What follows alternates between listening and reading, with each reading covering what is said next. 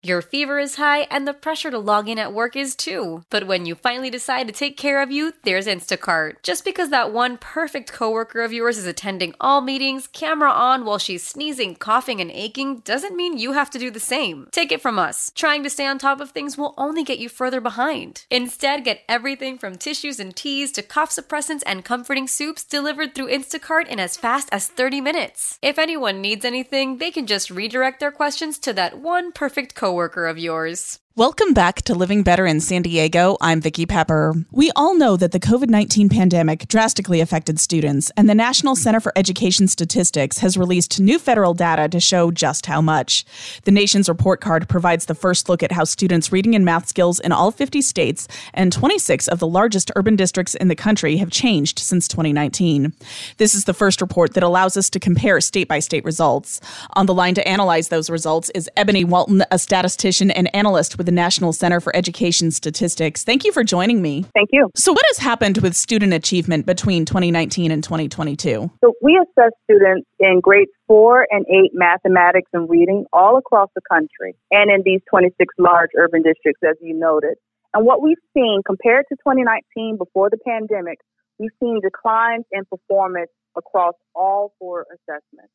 Fourth and eighth grade mathematics and reading, we saw some significant declines particularly in mathematics. And what do teachers and students have to say about their experiences during the COVID 19 pandemic? We did conduct a special survey asking about their experiences during the pandemic, and the responses were as you can imagine. Students did identify some difficulties that they had in accessing resources during the pandemic in order to fulfill their instruction uh, obligations. For example, uh, lower performing students were less likely to have access to a computer at all times compared to our higher performing students. Additionally, lower performing students didn't have access to a teacher every day in comparison to our higher performing students. So we do see some details from the survey that identify some struggles that students had. Additionally, teachers also identified some issues with administering instruction and perhaps even addressing learning gaps that the students are facing. Did states or districts that closed classrooms longer see greater changes in student performance? Unfortunately, from these data, we do not see a clear connection with remote learning. We do understand that that is a concern for most people when they see these data. But given how widespread the declines are, we are not seeing that relationship up front. We will continue to do some analysis looking at different data sources and seeing how the relationship in score declines compared to these factors as you suggest. But on the face of it, the declines are extremely widespread. Regardless if the state was remote or in person, we're seeing declines, especially for grade 8 mathematics. Is there anything that stands out to you that came out of the state of California? For the state of California, what we saw were declines in two of the four assessments, unlike the nation. We only saw declines for fourth and eighth grade mathematics. The state of California did seem to hold steady their reading performance levels compared to 2019. So that is of particular note for California, but there still is some challenges. Again, that's on average. When you start looking at student groups, you may see that some student groups, even within California, may have had some setbacks uh, in that achievement. Where can we go to get more information? Please visit the nationsreportcard.gov. That's nationsreportcard.gov. There's so much information about how these results trend all the way back to the 90s. You also have results for your state for different types of students, such as gender, race, ethnicity, eligibility for national school lunch program. There's a lot of data there, so we do encourage people to visit that website. What would be the alternative to online learning should, heaven forbid, a pandemic happen again in our lifetime? That's a good question. An alternative to remote learning, I'm sure there are instructional leaders who are thinking about that now. Uh, as a statistician, uh, I'm not in a position to answer that question about instructional delivery.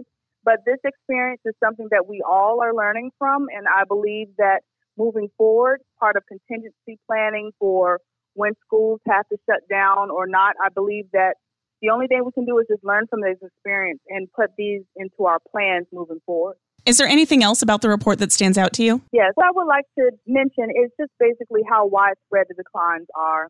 That across the board, particularly for grade eight mathematics, higher performing students, lower performing students, white, black, Asian, you, whatever student group you're looking at, you're seeing some declines, which means that everyone has to have their hands on deck to help students proceed and progress moving forward. This is a all people have to be part of the solution type of moment.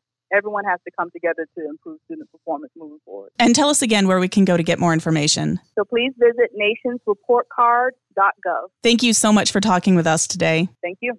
Why? Why? If you Why? have T Mobile 5G home internet, you might be hearing this Why? a lot. Why? Every time your internet slows down during the busiest hours. Why? Why? Because your network gives priority to cell phone users. Why? Good question. Why not switch to Cox Internet with two times faster download speeds than T Mobile 5G home internet during peak hours? Okay. Stop the whys and visit Cox.com slash 5G home for details. T Mobile prioritizes certain T Mobile phone users over home internet users during times of congestion. Celebrate and save at Ashley's anniversary sale with Hot Buys, your choice of colors starting at just $3.99. Ashley Sleep mattresses starting at $2.50. Plus, receive a free adjustable base with select mattress purchases and shop top mattress brands like Stearns and Foster, Tempur-Pedic, Purple, and Beautyrest Black with 60-month special financing. Only at Ashley. Subject to credit approval. No minimum purchase required. Minimum monthly payment, down payment, tax, and delivery may be required. See store for details.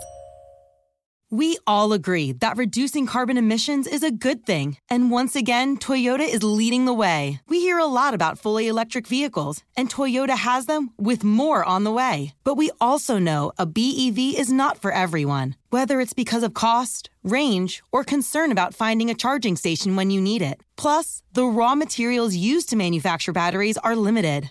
Enter Beyond Zero, Toyota's vision for a carbon neutral future in vehicles and in manufacturing plants too, in the years ahead. The materials used to make just one long range battery for an EV could be used to make batteries for six plug in hybrids or 90 gas electric hybrids. That's why Toyota's position today is electrified, diversified, empowering you to choose how to reduce your own carbon footprint with the vehicle that's right for you. A hybrid, plug in hybrid, or battery EV. So shop, learn more, and get details at toyota.com slash beyond zero. Toyota, let's go places.